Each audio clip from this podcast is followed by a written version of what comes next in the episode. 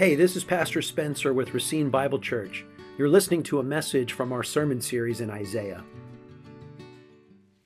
Let's pray. Living God, we would behold you now, and in our weakness, this is a sight that we couldn't bear. We're like Joshua's trumpets at Jericho. We're like Gideon's little clay pots holding a light. We're like David's little stones in the valley of Elah. We are weak, but our God is mighty and strong. And so, in this moment, we would ask you to display your mighty power. We have heard of your mighty power even in Ella's testimony.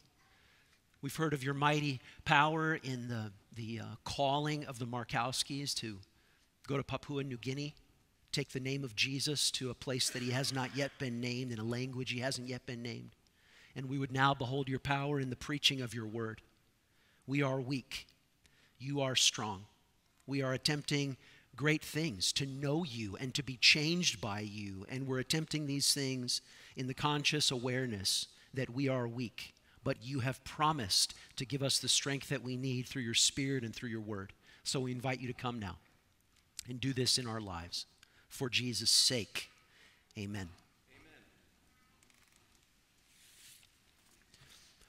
Let's read together from Isaiah chapter 40. The song that we just sang was lifted from Isaiah chapter 40. And as we prepare to read from Isaiah 40, I'll just prepare you what to what to look for or what to listen for as we read this chapter. It's one of the greatest chapters in the whole of the Bible. And I want to maybe show you a couple of things to look for as we go through it. As we go through it, uh, I want you to find the core, the core question in this whole chapter, and you'll find it in verse 18. You'll find the core question in verse 18. This one unanswerable question.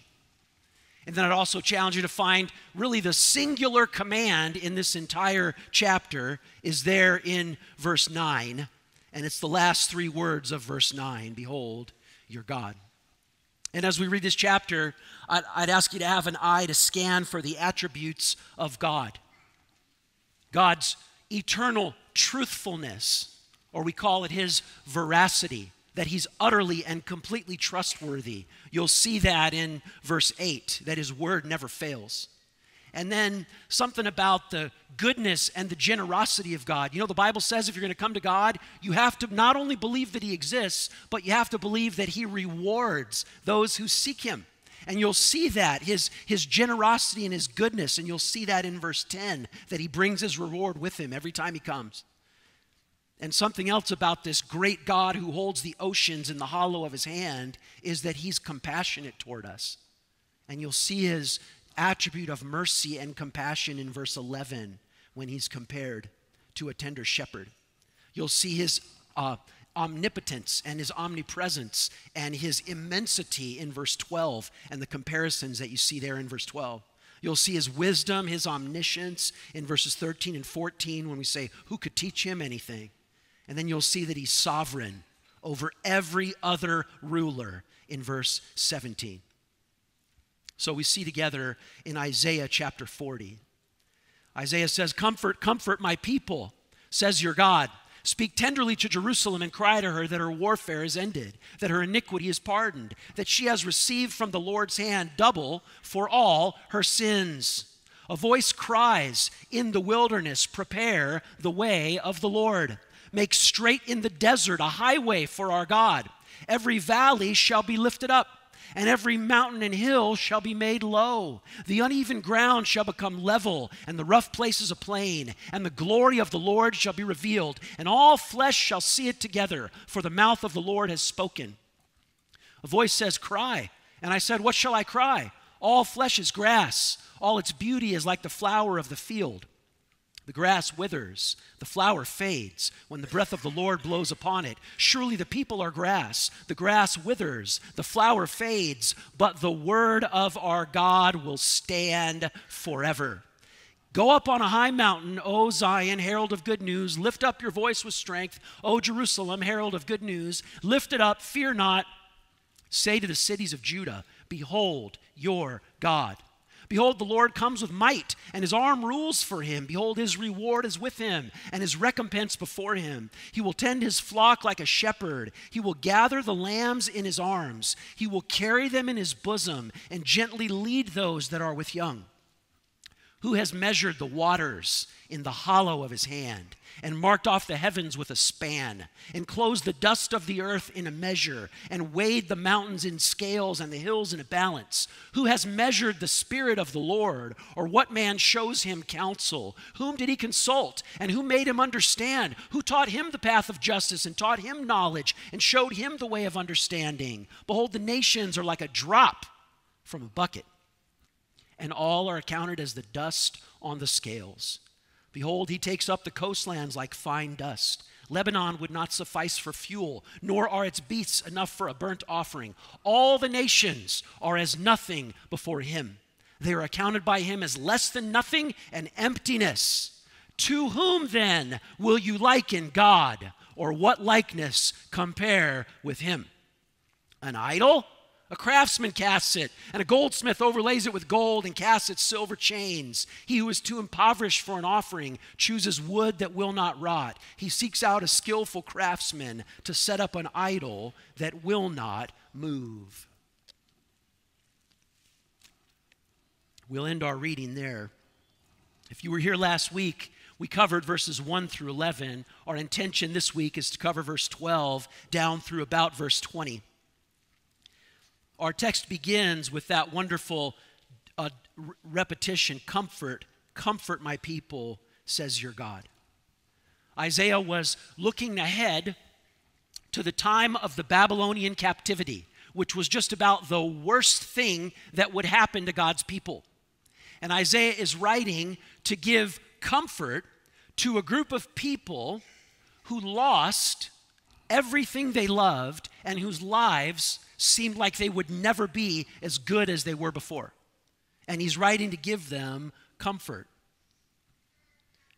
It was interesting this morning, if you were here at the beginning of the service, to hear the testimony from Ella. She talked in her testimony about this is a similar theme in many testimonies. Um, everything falls apart. You feel depressed. You feel like there's no way out. And it's at that moment when you need comfort, when you need an answer, that you realize all the comforts to which you have been looking. There are just so many cobwebs. The comforts that this world offers are all froth, no substance. The comforts that this world offer, they help us just about as long as a sandcastle does until high tide comes in. You know, the only comfort that isn't cheap, that isn't temporary, that isn't, that isn't grounded in a sandcastle is the comfort that comes from reality. And what Isaiah 40 is saying is God is reality. He's the only one who can actually comfort you with the comfort that you need. The comfort has to come not from a fantasy, not from a substitute, but from the reality of who God is. And that's why the big command in Isaiah 40 is in verse 9 Behold your God. And that's why the, the really the core of Isaiah chapter 40 is verse 18, which asks an unanswerable question To whom will you liken God? To what will you compare reality? Uh, what's the analogy for reality? He's God. And we're given in verse 12 uh, four human measures to consider. When, uh, when Jesus taught, uh, he, he always used little earthly things Actually, tell you the truth, like uh, 10 minutes before the service started, I was walking down the hallway and I was talking to a gentleman who's going to teach to the kids this morning. And he's going to teach the children for his very, it's his very first time doing it. And he confessed to me, I'm kind of nervous. And so I put my arm around him and I prayed with him. And I said, You know, just remember, every time Jesus taught, he talked about dirt, birds, like, you know, uh, apples, a lady who didn't have a lot of money and she lost her money. Little, little things that, that we could see and understand. And then Jesus folded in alongside of them the truths of the kingdom of God, which are seemingly impossible for us to understand. Isaiah, in seeking to show us who God is, he starts in verse 12 with these two little things that you can actually do if by God's grace your the five fingers on your hand still work. He says that God measures the waters in the hollow of his hand. The hollow of your hand is just how you would cup water if you were camping and you didn't have a vessel and you just had to get some water, you know, to drink. And then the span is the length from the tip of the thumb to the tip of the pinky finger. And then he uses two very common uh, measurements that everybody would have had in their house. Who's measured the water in the hollow of his hand, marked off the heavens with a span, enclosed the dust of the earth in a measure, that's a little basket, and then weighed the mountains in scales, in a balance. Everybody would have had this little measure of a basket, and everybody would have had a scale, and they would have used it in the marketplace. Small, everyday measurements. But watch what God encompasses by his equivalencies in these measurements. The span of a hand is all of the water in all of the oceans on the globe. And not just the top part of the water, but all the water, way down to the depths of the Mariana Trench, all of the water in the, in the hollow of his hand. And his span, what does that measure? All the galaxies. The mountains and the hills. These equivalencies are meant to show us how small we are and how big God is. They're meant to show us the vastness of God's power. Because, because this is what happened to Israel. And even if I don't know you that well, I know this is what happens to you because this is what happens to me. And I'm supposedly your leader. And it happens to me all the time. Something doesn't go the way I want it to go. And then I'm like, oh, God, are, aren't you Aren't you smart enough to figure this out? God, aren't you strong enough to handle this? I've prayed about this for like eight minutes already. Aren't you big enough to, to take care of it? This is the way that it, this is the way that Israel was going through this captivity. And Isaiah meant to show them God is wise enough and powerful enough to do everything that God wills to do in your life, captivity or no. Answer to prayer, yes, or answer to prayer, no. It is not an issue of God's power, it's an issue of God's will. Isaiah means to hammer home the message of God's power in creation, to hammer out of our lives any doubt that God's wisdom or God's power is lacking, even in our worst circumstances. And Isaiah uses the power of God in creation, the measurement of God beyond all human measurement, so off the scale of our reckoning, to correct this common problem that we have where we question his power, or we question his goodness, or we question his wisdom. Isaiah uses the biggest things on the planet and the smallest human measurements on the planet. So, this is what he means to show us. what you see as massive, God sees as minuscule. What you see as daunting and insurmountable, God sees as nothing and insignificant. What you see as an immovable obstacle, God sees as little Legos that the Markowski's little boys could play with all day long. Those boys were cute, but they ain't really strong. Those little, those, those little arms they have, you know, about, about, about like a piece of linguine. But they can move around those Legos and build anything they want with them.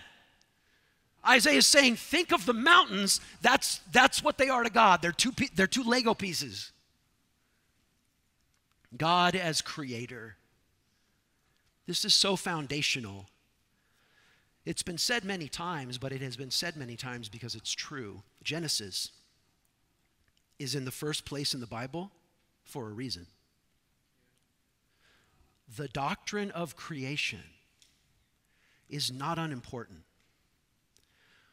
A confessing Christian does not have a multiple choice between evolution, billions of years, chance, or maybe God did something special. This, this, is, this, is not a, this is not an option for a confessing, believing Christian. God creating the world intentionally out of his design and out of his power is the foundation of so much of what we believe. And if creation came about because of a sovereign act of God's creative will, then the meaning of creation can only be found in relation to its creator. And every day, morning, noon, and night, we see another news story about imbeciles in control of everything who are trying to figure out creation with no reference to the Creator. And it'll never work. It'll never work. Creation came about because of a sovereign act of God's creative will. Therefore, the meaning of creation and the telos of creation and the way creation is supposed to work will only be discerned by rightly relating to the Creator. Doctrine of creation is so important. And uh, surely I am not the only Christian here who has had the privilege. Have you ever done this? Of being at like a beautiful place you know, Grand Canyon or the, the Pacific Ocean and sunset, that crimson and gold sky, up north in Wisconsin to see, to see the beauty of creation, whatever it is, see the bald eagle cut down toward a river. Surely I'm not the only one who's had the, the great um, sort of fun, uh, poke somebody in the eye kind of joy of being in a position where I'm at a place like that with somebody who's not a believer. Maybe they're an atheist. And you get and I get to say something like, look at this that we're seeing. What kind of artist came up with this? Where did it come from? Something so beautiful. Where could it possibly have come from? I know it didn't come from nothing. I know it didn't come from a couple of molecules of mud that became a lizard that became you. I don't know. I don't I honestly don't know how atheists feel because I've never been one. but I, I, I have a good guess that atheists are often filled with angst. You know what angst is?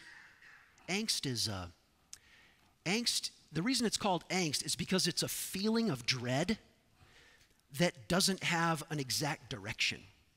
It's just this, this hollow, foggy dread of anxiety that isn't specified about one thing. It's angst because it's deep, but it's not directed, and it's pervasive. And I, if I could make a guess, I would say the atheist is at his or her angstiest when when uh, they not when they see something bad but when they see something good. They see creation in all of its beauty and they don't have anyone to thank. You know every human heart uh, converges to rise up and say wow that's how god made us and, but, and, and, and he made us to rise up and say that to him and about him. And when you can't do that, where do you go with that? Well, you suppress it. You turn to an idol, verse 19. I mean, after the unanswerable question in verse 18, we go right to idols. But uh, how different from a Christian who, when, when he or she sees creation and sees something beautiful, We know who to thank for it. We know where our joy should be directed. C.S. Lewis, we follow the sunbeam back to the sun and we bask in the beauty and the heat and the glory of our all consuming God. From creation, from before eternity, we see that God designed creation. And I think that's behind verse 13 and 14 about the questions like who measured the Spirit of the Lord or what man showed him his counsel? Whom did he consult or who made him understand? Who taught him the path of justice and taught him knowledge or showed him the way of understanding? when God created, God alone saw to the heart of things in his creation. God alone made the correct decisions about his creation because he didn't have to ask anyone for advice because there was no one to ask. No one could advise him. Likewise, for his administration of our affairs, he doesn't, he doesn't have to ask anyone for counsel. God has never Googled anything. I was at lunch with a member of our pastoral staff just a couple days ago. We were arguing about something. So he pulls out his phone. I'll show you what it really is, right? Like we, we Google everything that we argue with everyone about. Not God not God. Verse 13 implies that we question God, that we want to give God counsel. Talk to you about that. That's uh, kind of a bad idea. Verse 15, verse 15 implies that when we see the nations lined up, we grow fearful, we grow anxious. When God sees the nations lined up, he sees them like less than a drop from a bucket. And after all, he's the one who holds all the oceans in the hollow of his hand. When we see the nations lined up against us, we freak out. That was Israel's problem the day that Isaiah wrote this. It's still our problem, not in the sense that the Chaldeans and the Babylonians are lining against us, but it still is our problem in that some of you uh, you run around like, like if the wrong politician gets elected, God's going to get bumped off of his throne. It's not going to happen. It's not going to happen. I, I, I, I would encourage, no, I, not I would, I do encourage every Christian believer to vote in every election and to have your vote accord with your biblical morality. This is, this is, a, this is a wise thing to do. It's a, it's a good stewardship of, of the vote that you've been given in our country. But uh, at the same time, we can't believe in the God of Isaiah 40 and then freak out if our guy loses power and somebody else gets it. Or take it off of the political scale uh, in the workplace. If your boss is doing everything wrong, and your boss is setting everything up in a way that's not going to work for you, well, maybe, you, maybe there's recourse you can take and find another job or do something about it. But the last thing to do is to grow so fearful and so freaked out that you can't trust God with your circumstances.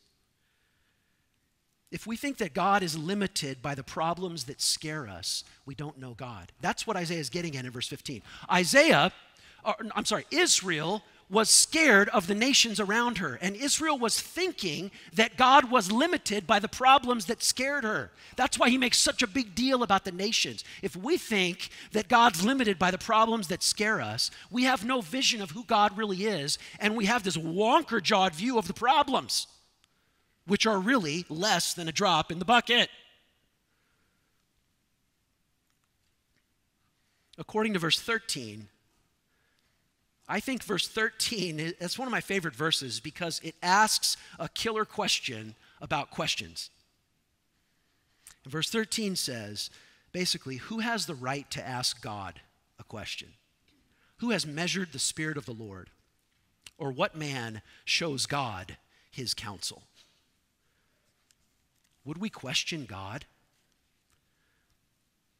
The word for that, I suppose, is uh, insolence insolence. would a three year old tell her mommy how to run life? Well, I suppose three year olds do that all the time, but that's not a point in favor of the respectability and the godliness of three year olds. That's a point proving the insolence of three year olds. Would a creature question the Creator? The other word for that would be hubris. To be filled to the brim with hubris would be to, to, to tell God a better way of doing things. I lifted that word insolence actually from John Calvin's comment on verse 13. Just read you a little part of it because I, cause I like it. It has some spicy sauce in it. John Calvin says of verse 13 um, Isaiah rebukes us. For we only see things by carnal sight and so we wickedly limit the power of God to human means. And we wickedly subject God's inscrutable counsel to our pitiful human reasoning. And then, like a good pastor, he says this cease such behavior. And instead, contrast, contrast, congregation, contrast the power of God with your weakness, so that your insolence is continually repressed by the goodness and incomparable wisdom of your God. That's good counsel. That's good counsel. And yet, I, I know that it's good counsel that you ignore all the time because it's good counsel that I ignore. And I'm supposed to, like, be leading you in how to live the right way. And I struggle with this myself. I am, I am so good at telling God what he should do. I'm so good at giving God advice all the time. But it's, it doesn't do any good. Because of God's omniscience, I'm not going to inform him about anything he doesn't know. And because of God's eternal fullness, because of God's eternal fullness, uh, it's actually literally impossible for me to add something to the equation. It is. I'm never going to instruct God, I'm never going to inform him of something he doesn't know. So, those of you who kind of have this sort of cheeky, anti reform theology bent, and you're like, so then, why do you pray about anything? I don't know, you got me, I quit. No, I'm not going to give up. I'm not going to give up that easy. I'll take you on. well, why do I pray about anything? I don't know, but I know that there are two parties in prayer God and me. And if it is the case that I don't have any sort of guarantee that all of my prayers are going to change God, there is still one party who can be impacted and affected by my prayers. And that would be me. When I pray, I learn how to live coram deo. When I pray, I learn how to live. I learn how to live like somebody who's not an orphan. This is not some weird Calvinistic argument. This is like how I cling to my father so that I can go to sleep at night. I'm not an orphan. I'm not cold. I'm not alone. I'm not broke. I've got a dad and he loves me and he's promised to take care of me. That's why I pray. And every time I pray with faith, I am re cemented into that loving relationship with him. I, am not, I, I suppose if, if he worked on me enough to sweeten me and make me enough like Jesus, maybe a bigger part of my prayers wouldn't be trying to bend God to my will, but would just be resting, resting in the arms of my Father. When I pray, I learn that everything I long for and everything I need is only found in one place. That's the God who is so marvelously described in Isaiah 40 to summarize all the questions in verses 13 and 14 and 15. He's just saying, don't, don't take a human standard and hold God up to it. Don't take your idea of how things ought to be done and then give God advice based on it. we struggle with that. And we often wonder, like, like Israel would have wondered during the Babylonian captivity, why? Why? Why? Why did God allow this? Why didn't God do this a better way? I, I've, I've, uh, I've been asked why by not just a few of you. We've had long conversations about why is God doing this? With tears in your eyes, and sometimes my, my tears have joined with yours, just in human compassion as we pray. And I've been asked that why question enough to, as a minister, have become comfortable giving a clear answer, which is um, I don't know why, but I know who. I know who God is. That has to be enough. I can't tell you why, but I can tell you who God is. And if we know who God is, I can rest the why in His wisdom, which is beyond mine. And I can rest the why in His purpose, which is currently beyond my ability to see. Because I'm the three year old in the equation. And He's the all powerful God. I don't know why, but I know that He's God and I know that He can trust Him, that I know that I can trust Him. The next time you ask why, remember um, it's a, I've never heard it sung, but there's an old hymn. If you want to look it up, it's titled by the first line, which is, it's a good first line. When my dim reason, when my dim reason. The next time you want to ask why, remember this. When my dim reason would demand why this or that thou dost ordain, by some vast deep I seem to stand, whose secrets I must ask in vain. When doubts disturb my troubled breast, and all is dark as night to me, here on this solid rock I rest, that so it seemeth good to thee. To thee. To thee. I don't know why. But I know that if in this moment of my life, this is your goodwill for me, I can trust you because you're God. I can trust you because verse 8, your word stands forever. I can trust you because verse 9, when I behold you, I, that then fear dissipates into joyful confidence. And moving along through our text, verse 15, the nations are a drop in the bucket. And then Verse 16 is quite the image. Lebanon would not suffice for fuel, nor are its beasts enough for burnt offering. The cedars of Lebanon, the trees, this, is, this was the, the place of, of famous forests. And it says all of those forests ablaze wouldn't be sufficient because all the nations are nothing before him. It reminds me, if you want to look one place in the Psalms, it reminds me of Psalm 50, where God asks a question that's, that's kind of a, I think God's almost laughing when he asks the question that he asks in Psalm 50. Because in Psalm 50 is when God says, Hey, he's like, uh, if I needed a snack, would I be asking you to fix it for me? That's what God asks in Psalm 50. Psalm 50, verse 10.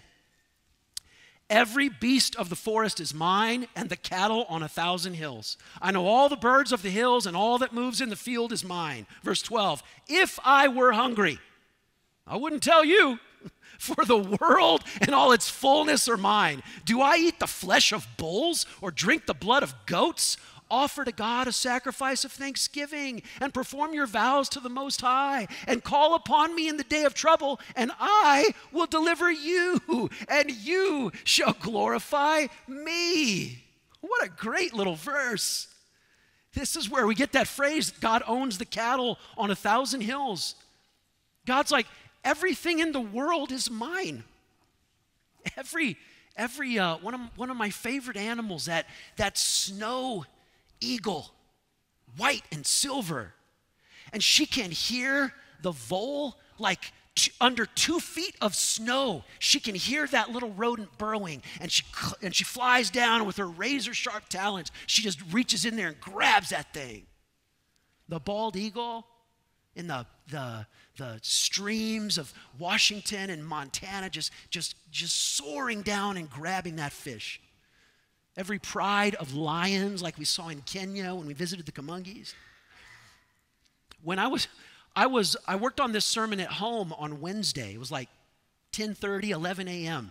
I was by myself in the house, and I'm working on Isaiah 50, and uh, I'm working on Isaiah 40 and Psalm 50, and I hear this bang, bang, bang on the, on the side of my house. There's no door over there. I'm like, what is going on over there? So I, I walked outside, and here's a, there's a woodpecker just going to town on the wooden paneling on the side of my house. These, these, those deep, deep black feathers, and then the white ones, and then that just shocking scarlet top. And he just bang, bang, bang, trying to put something in there. And I thought, every woodpecker that's ever hidden anything in any hole, in any, like God, God has, God knows where all of it is, and He has all of it. And God, God asks in Psalm 50, He's like, if I had a need, would I ask you to meet it? If I had a need, would I ask you to meet it? And the if, the if is an if of impossibility. It's an if of impossibility because of, in, technically, we would call God's aseity, God's self existence and self sufficiency. It is impossible for God to have a need because He's God within His own triune life. He has more joy and more love than anyone could ever imagine. And He has no need. And it's sort of, it's sort of impossible for us to talk about how infinite and self sufficient God is. I dropped in the bulletin notes that little quote from uh, my favorite book on the attributes of God is The Existence and Attributes of God by Stephen Charnock, but that, that's like a 1,400 page book of small print. It's not for everyone. My favorite recent like actually readable book on the attributes of God is by this guy, uh, Matthew Barrett. Uh, it's called None Greater. And he says this if we can think of anything that would limit God, then it can't, it literally can't be true of God. Yet infinitude does not mean, does not merely mean rejecting a quality that would limit God. It also means that God in his perfections is his perfections in infinite measure. So God's power is infinite. God's wisdom is infinite. No matter what perfection we describe, it's infinite in God. But notice that even our language here, infinite measure, defies itself. For something that is infinite has no measure. So even our attempts to describe an infinite God in our language are trapped by the finitude of our grammar. We just can't get at it. We just can't get at it because He's God. This shouldn't surprise us that we can't get at it because we're trying to describe God. It should be beyond our abilities of description. So, are you understanding why I call verse 18 of Isaiah 40 the unanswerable question? To whom then will you liken God? What likeness will you compare him to? And don't miss the hint in verses uh, 16 and 17 of Isaiah 40 of the burnt offering. Lebanon would not suffice for fuel, nor its beasts enough for a burnt offering. All the trees in all of the forests wouldn't be enough to light the fire that would, make, that would burn the right sacrifice to God. It wouldn't be enough. I wonder if Isaiah, in his almost inscrutable beauty of, his, of the symphony that he's writing here, I wonder if his pen is, as he writes that, thinking of what he's going to write in Isaiah 53. That though all of the trees in all of the world wouldn't suffice for a burnt offering. There is one. There is one. And only one who would suffice. That's why all the blood of bulls and goats on all the altars slain could never give the conscience ease or take away sin's stain.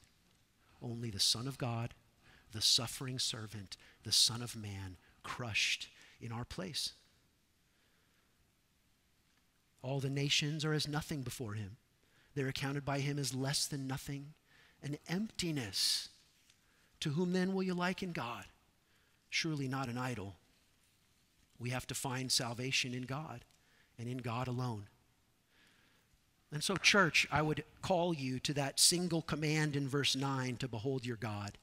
And I'd call you to quit answering the unanswerable question of verse 18 to whom will you liken God? And I would ask you to just, just open your heart to God's glory. You know, for the believer, God's glory is beautiful. For the believer, when we behold God's glory like we do here in Isaiah 40, our heart sings and everything falls into place. But did you know that for the unbeliever, for the unbeliever, God's glory is like a problem and a threat? Unbelievers see God's glory like this here's the pile of stuff that's going to make me happy. And if God gets glory, God's going to reach his hands into the pile of stuff that's currently making me happy and he's going to take it away to give him glory. That's how unbelievers see the glory of God. Now, watch church, watch church. Every time you choose to sin, that's how you see God's glory. It's true.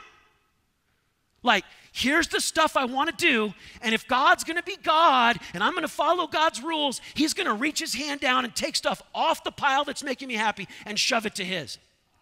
To believe God, to walk by faith, is to begin to think and feel and reason and volitionally to act in this way. If I would pursue God's glory, that would be the best thing that I could ever do for myself, for my family, for my neighbors, for my happiness, for my eternal joy. This is why God is beautiful to those who believe in Him and why His glory is desirable to those who believe in Him because perhaps one of the most miraculous things about our God is we can say this our God is not a taker, our God is a giver.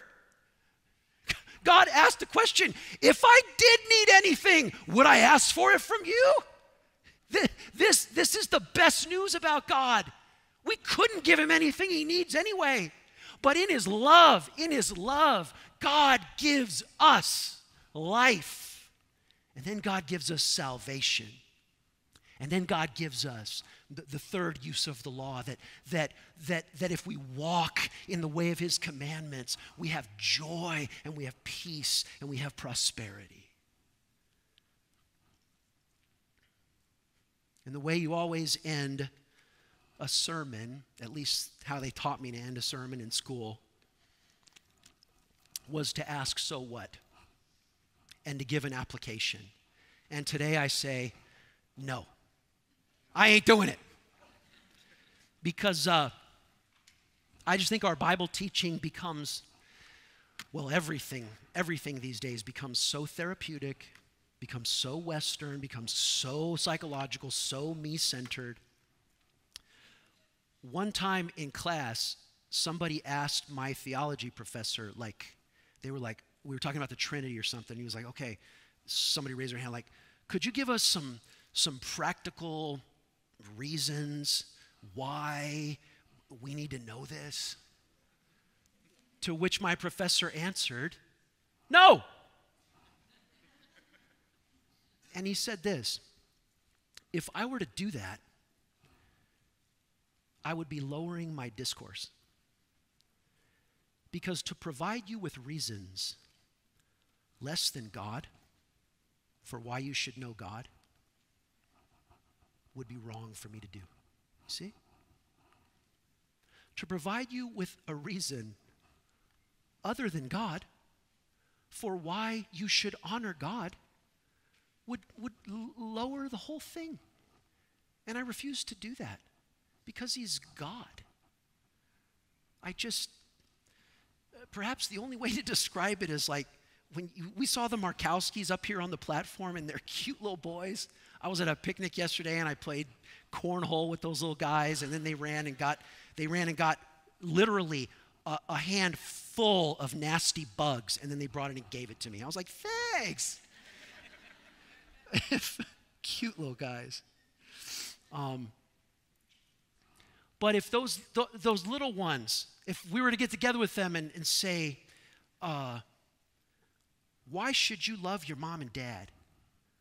Or if I was to get together with Adam and Kim and try to explain to them, why should you love your sons?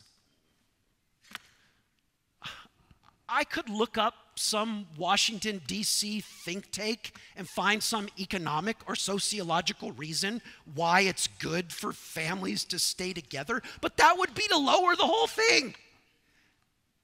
Kids, you love her because she's your mom. You love him because he's your dad. And the mom and dad love their kids because they're ours. Why do we love God? Because he's God. And he has made a covenant with us where we could say he's ours.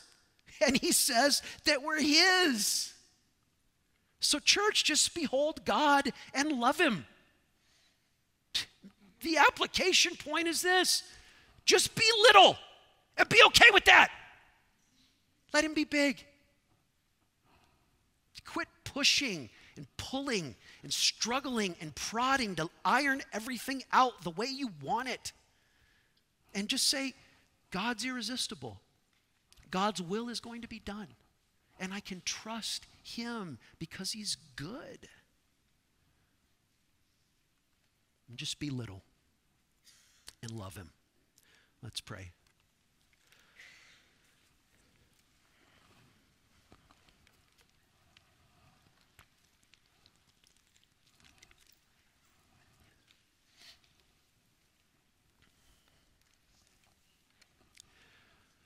Heavenly Father, hear your little lambs as we pray to you.